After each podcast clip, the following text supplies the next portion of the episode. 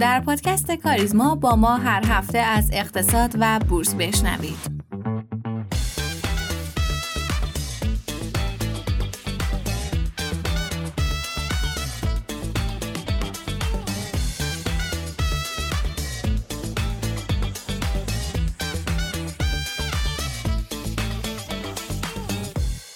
پادکست کاریزما به شما سلام می کنم. سلام و روزتون خوش. امیدوارم که خوب و خوش و سلامت باشین.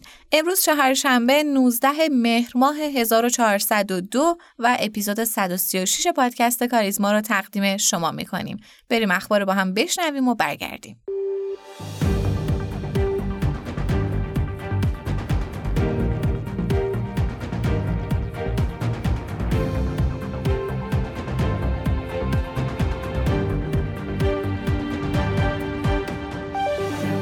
این هفته بعد از اتفاقات منطقه‌ای اخیر شاخص بورس با افت نسبتا شدیدی مواجه شد.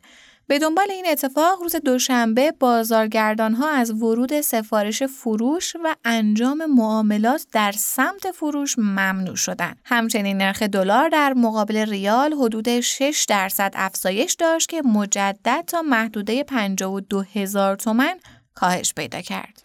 مصوبه مجلس برای حذف تخصیص بنزین به هر کارت ملی و تکسیب خبر وزیر نفت. مجلس بند مربوط به تخصیص بنزین به کارت ملی در لایحه برنامه هفتم را حذف کرد. اما خبری از قول وزیر نفت مبنی بر تعلق 15 لیتر بنزین 1500 تومانی به هر کارت ملی منتشر شد که بعد از اون تکذیب شد.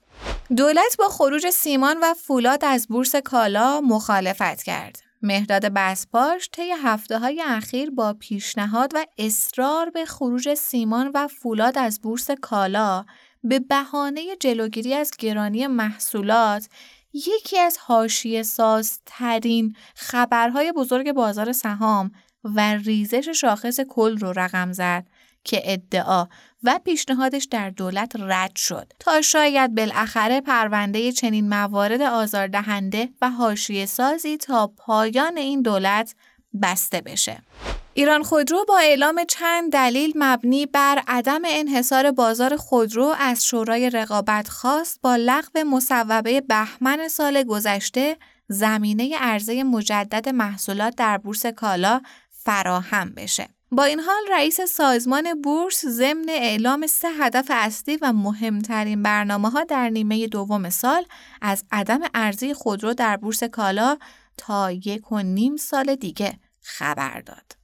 رئیس سازمان ملی استاندار در رویدادهای کم سابقه و بعد از تماس تلفنی در جلسه مجبور به تکذیب فوری امکان رجیستری آیفون 14 شد. مهدی اسلام پناه در برنامه خبری روز سهشنبه از امکان رجستری آیفون 14 خبر داد. اما بعد از انتشار این خبر و با برقراری تماس سریعا اون رو تکذیب کرد. تا همچنان بحث رجستری آیفون 14 و 15 در حاله از ابهام بمونه.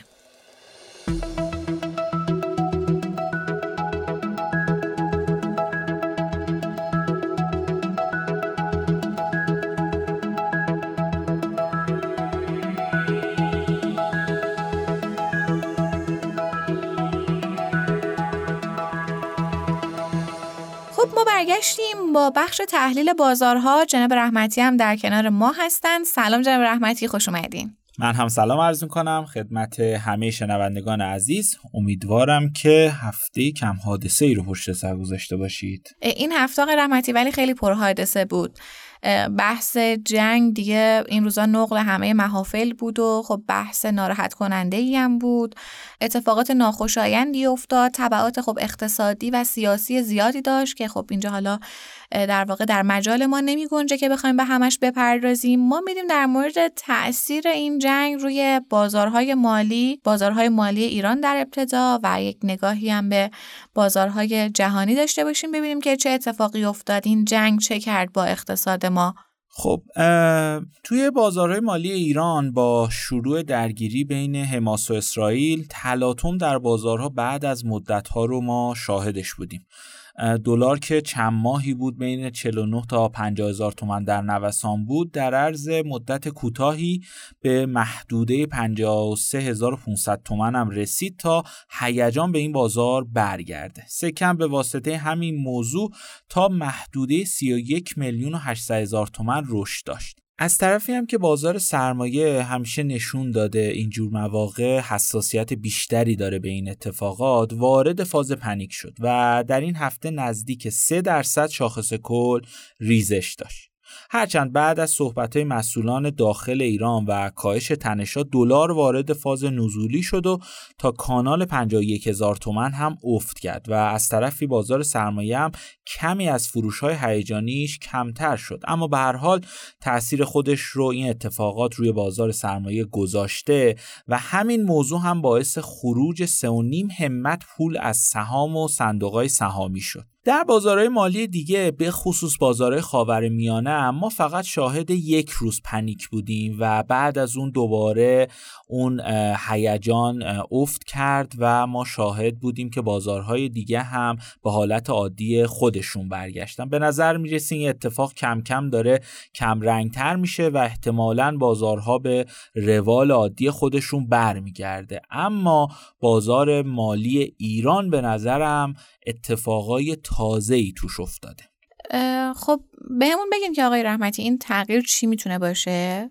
ولی یه نکته دیگه هم هست این که ما هفته گذشته که صحبت کردیم و سناریوهای پیش روی بازار دلار و سکه رو که بررسی کردیم صحبت های دیگه ای داشتیم که خب با توجه به این اتفاقات و این جنگ و تاثیراتش قطعا دیگه اون صحبت ها الان تحت تاثیر قرار گرفته. بر مثال ما هفته پیش در مورد دلار گفتیم که یک محدوده حمایتی روی حدودا 49 هزار تومن داره که ممکنه که این محدوده رو به پایین شکسته بشه. ولی خب الان فکر می‌کنم که این جنگ جهت دلار رو ممکنه تغییر بده. الان با این اتفاق تو چه وضعیتی هستیم؟ خب با این اتفاقی که در هفته گذشته افتاده شاید بازارهای مالی دنیا به حالت عادی برگردن ولی به نظرم یه اتفاق جدیدی افتاده توی بازار مالی ایران و اونم توی دلاره. ما توی دلار محدوده مهم 50400 تومن روی بالا شکسته شده و همین باعث میشه که اون سناریوی هفته پیش که گفتیم افت بیشتر در دلاره از اعتبار بیفته و تا زمانی که بالاتر از این محدودم قرار بگیره احتمالا ساید سودی و حتی نوسانی بین 51000 تا 55000 تومن رو داشته باشیم و خب این می‌تونه روی بازارهای دیگه هم تاثیر بذاره. سکه هم محدوده حمایتی خودش رو رو به پایین نشکست و از همین نقطه حمایتی هفته گذشته روند سودی به خودش گرفت. و تا زمانی که محدوده 27 میلیون و 100 هزار تومن حفظ بشه احتمالا سکه هم توانایی رسیدن به محدوده های 32 میلیون و 500 تا 33 میلیون تومن رو هم داره. نکته مهم در دلار و در سکه فعلا اون عدم ایجاد روند سودی خیلی شارپه. ولی با شکست قیمت هایی که هفته قبل داشتیم احتمال افت بیشتر کمتر شده و حالا ما در وضعیت جدیدی قرار داریم که احتمال رشد رو بیشتر می‌دونیم. در نتیجه پورتفوهای سرمایه گذاری می‌تونن وزناشون تغییر کنن و یکم برای نیمه دوم سال پر ریسکتر چیده بشن. به عنوان مثال درصد طلا و سهام کمی بالاتر بیاد و از درصد درآمد ثابت توی پورتفو کمتر کنیم.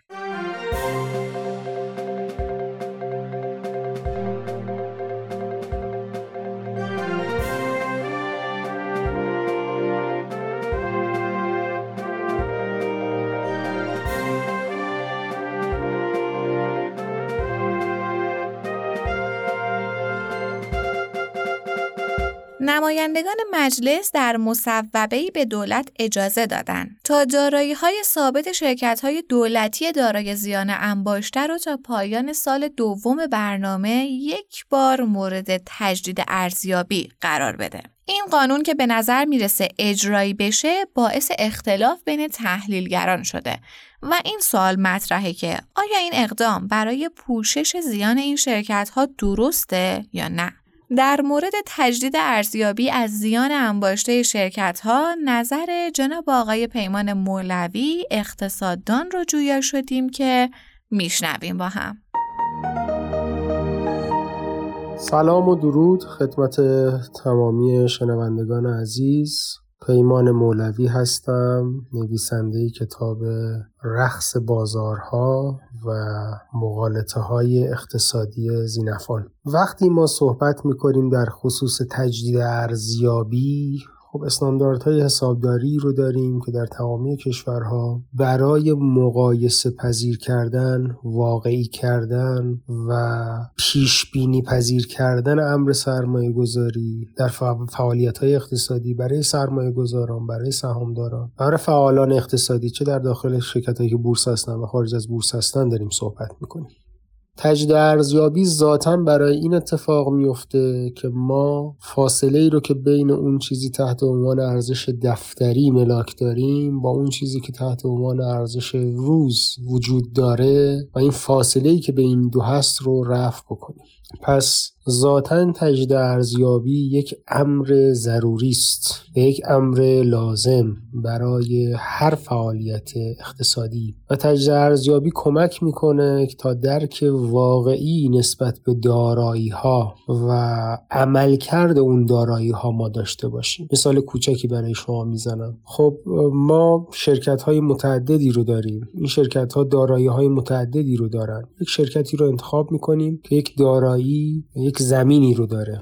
یک زمینی رو در 20 سال پیش خریداری کرده. یک سوله ای رو در اونجا راه اندازی کرده و یک کسب و کاری رو راه انداخته. داره رب گوجه فرنگی تولید می‌کنه یا هر محصول دیگه ای بعد از مدت ها بعد از 20 سال بعد از 10 سال بعد از 5 سال فرق نمی‌کنه. منظور مدت زمان هست. در یک اقتصادی مثل اقتصاد ایران اون فعالیت رب گوجه فرنگی کار خودش رو انجام میده. که حاشیه سودی هم داره. ولی از دارایی شرکت این زمین خیلی بزرگ که ده برابر برابر خود اون کارخونه هست به مدد یک اقتصاد متورم یک اقتصادی که در اون تورم رول اصلی رو بازی می‌کنه تبدیل میشه به یک دارایی بسیار ارزنده تر از خود اون فعالیت و کسب و کار. حالا اگه اون فعالیت هم توسعه پیدا کرده باشه هم این دارایی در اقتصادی مثل اقتصاد ایران می‌تواند از کل سود اون شرکت و با سرمایه گذاری کردن اون شرکت ارزش بالایی تر داشته باشه. از دید اقتصادی یک منظری وجود داره و این منظر اینه که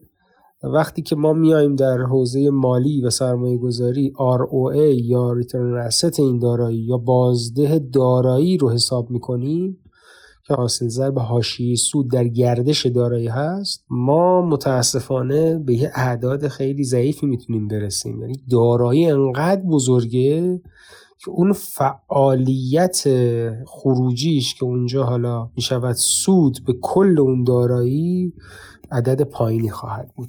در صورتی که ما از این دارایی استفاده نمی کنیم اینجا حالا دو قسم وجود داره. یکیش این که این دارایی تجدید ارزیابی شده باشد یکی اینکه تجدید ارزیابی نشده باشد. اگه تجدید ارزیابی نشده باشد بازده دارایی عدد خیلی جالب و خوبی رو نشون میده. در صورتی که اگر ما اونو تجزیه ارزیابیش بکنیم و قیمت واقعی رو حساب بکنیم متاسفانه دیگه آروه سقوط آزاد می‌کنه. یعنی بهرهوری ما از این دارایی نداریم.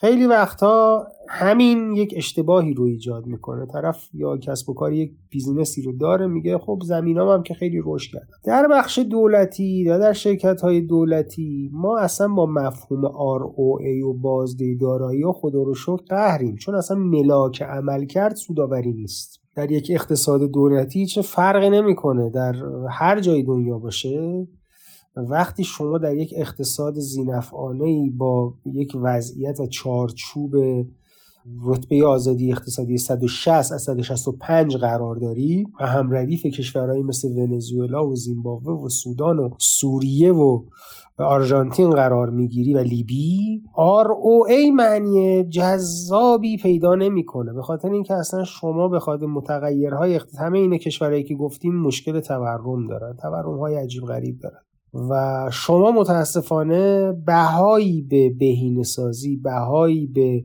ایجاد ارزش افزوده اقتصادی نمی‌دید. آیا تجزیه ارزیابی کردن شرکت های دولتی کار درستیه؟ به نظر من حتما باید شرکت های دولتی تجزیه ارزیابی بشه. اصلا ببینیم این داراییاشون به روز چقدره. و حالا هدفی که وجود داره اینه که این تجزیه ارزیابی بیاد و وارد بحث جبران زیان هم باشته بشه.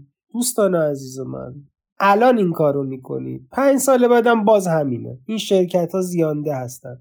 این شرکت ها سودده نخواهند بود. به خاطر اینکه در یک گلخانه اقتصاد دولتی با رتبه آزادی اقتصادی 160 هیچ کدوم از این شرکت ها نمی‌توانند جایگاه مناسب و خوبی رو پیدا بکنن. نمی‌توانند. اگر می‌توانستن تا الان انجام دادید در اقتصادی که در اون شما پیش بینی پذیر نیستید دچار مشکل هستید این تجد ارزیابی مثل این نوشداروییه که ما بیایم این زیان رو پوشش بدیم. ولی لازمه به نظر من لازمه. مهمه تأثیر گذاره که ما اصلا بدونیم چه داراییایی وجود داره. خب وقتی یه بخش خصوصی از یه زمین کوچیک می‌تواند بازده خیلی زیادی تولید بکنه البته اونم در اقتصادی برتبه آزادی اقتصادی ایران اون هم کمالگرایانه نیستا. به خاطر اینکه شما از دارایی و تجهیزاتتون در ایران به خاطر اینکه دچار مشکل انحصار واردات هستید دچار تورم هستید رشد خیلی از کسب و کارها یعنی سوداوریشون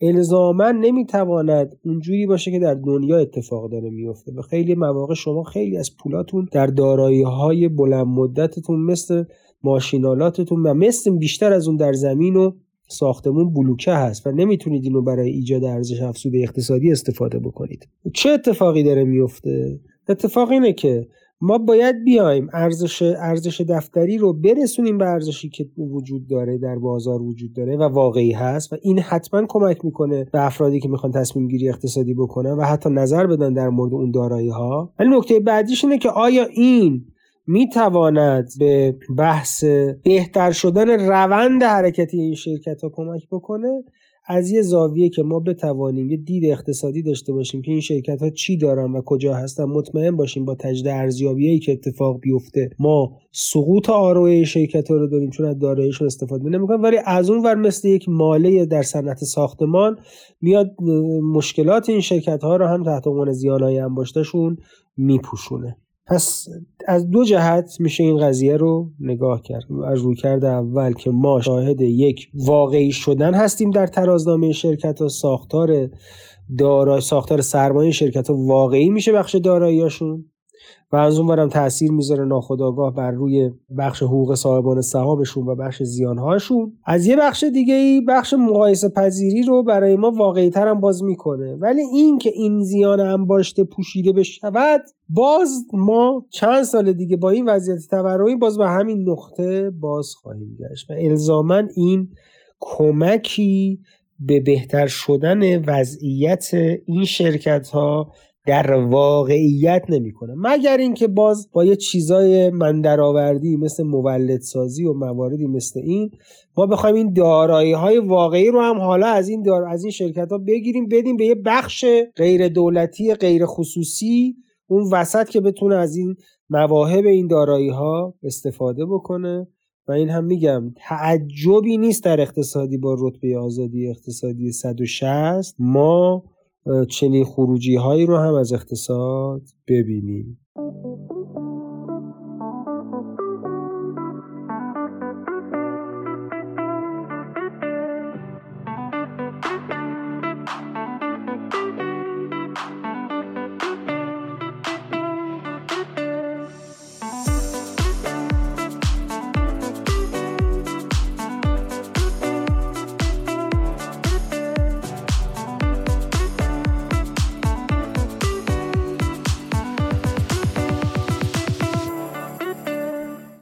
اقتصاد هر سال به افرادی داده میشه که تحقیقات اونها در یک زمینه خاص باعث پیشرفت علم میشه. امسال آکادمی سلطنتی علوم سوئد جایزه نوبل اقتصاد 2023 رو به یک زن اعطا کرد. کلودیا گلدین تاریخدان اقتصادی و اقتصاددان آمریکایی و استاد کنونی دانشگاه هاروارد که به عنوان برنده نوبل اقتصاد 2023 اعلام شد. گلدین اقتصاددانی با های گسترده در حوزه بازار کار زنانه که امسال تونست به تنهایی نوبلیست اقتصاد بشه. از سال 2018 تا 2022 هر سال نوبل اقتصاد بین چند اقتصاددان تقسیم می شد. اما امسال خانم گلدین به تنهایی این جایزه رو از آن خودش کرده. گلدین می 1949 در نیویورک به دنیا اومد. در کودکی به تحقیق و کشف علاقه نشون می‌داد. ابتدا عاشق باستان شناسی و بعد از اون هم باکتری شناسی شد و برای تحصیل در رشته میکروبیولوژی به دانشگاه کورنل رفت. در سال دوم دانشگاه در یکی از کلاس های آلفرد کان شرکت کرد. کسی که از اقتصاد برای کشف حقایق پنهان استفاده می کرد. تحت تاثیر این کلاس گلدین به علوم اجتماعی به خصوص تاریخ و اقتصاد علاقمند شد به طوری که تغییر رشته داد و اون رو به عنوان رشته دوره لیسانس خودش انتخاب کرد و تا مقطع دکترا هم ادامه داد.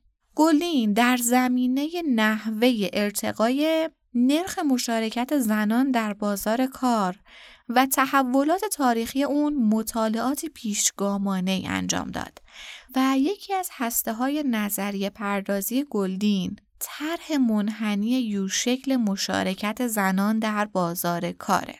حالا این طرح منحنی یوشکل چیه؟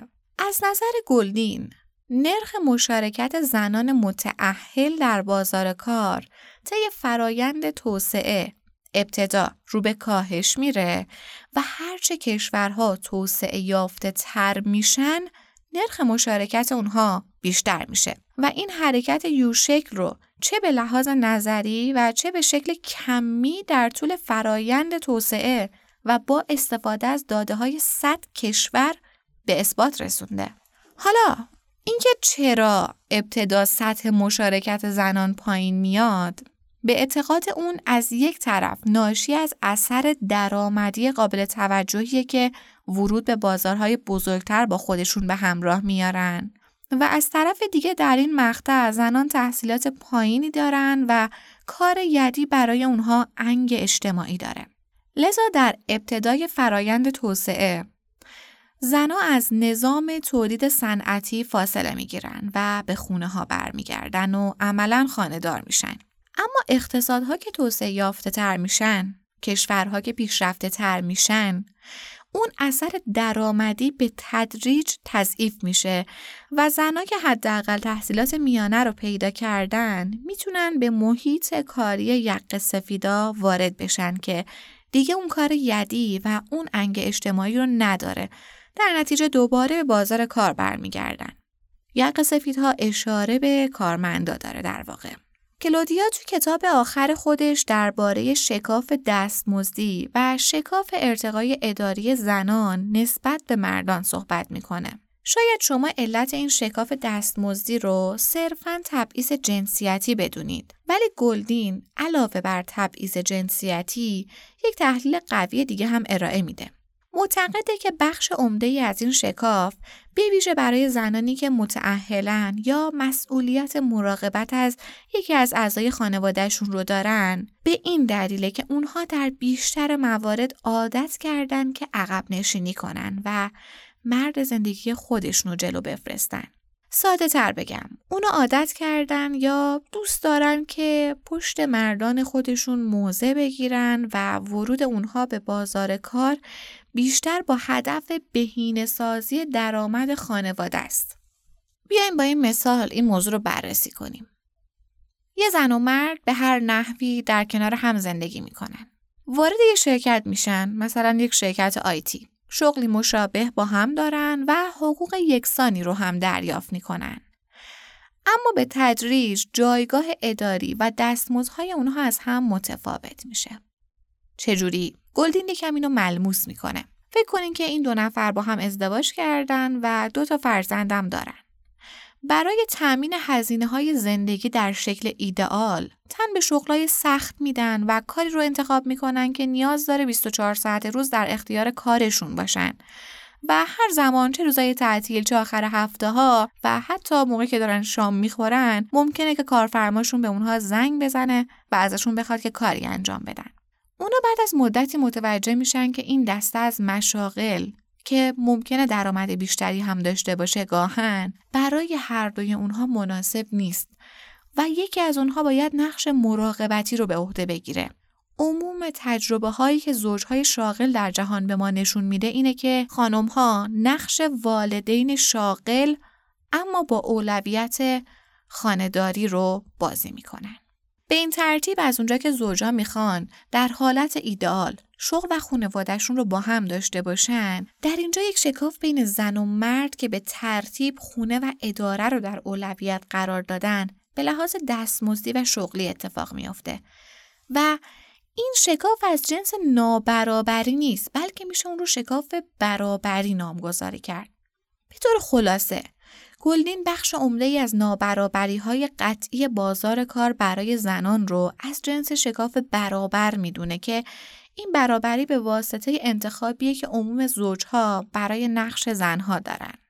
نقش زنها به عنوان اولویت اول خانداری رو میپذیره و اولویت دومش کار میشه و این باعث میشه که در محیط کار مردا شانس ارتقا و دستمزد بیشتری داشته باشن. اما اهمیت این موضوع چیه؟ اعطای این جایزه به متخصص مبحث ارتقای نرخ مشارکت زنان در بازار کار یعنی خانم گلدین به لحاظ ترویج و تأکید مجدد بر ادبیات این حوزه برای مباحث اقتصادی در کشورها بسیار بسیار مفید خواهد بود و قطعا کمک می‌کنه به رشد و پیشرفت هر کشور و هر جامعه.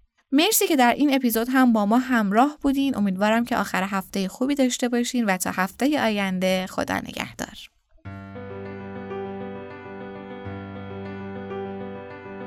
ممنونیم که همراه مایید. پادکست کاریزما رو می‌تونید هر پایان هفته در تمامی پادگیرها مثل Castbox، Overcast، Apple Podcast و Google Podcast بشنوید و با آیدی تلگرام pod underline admin با ما در ارتباط باشید. POD underline admin تا اپیزود بعد خدا نگهدار.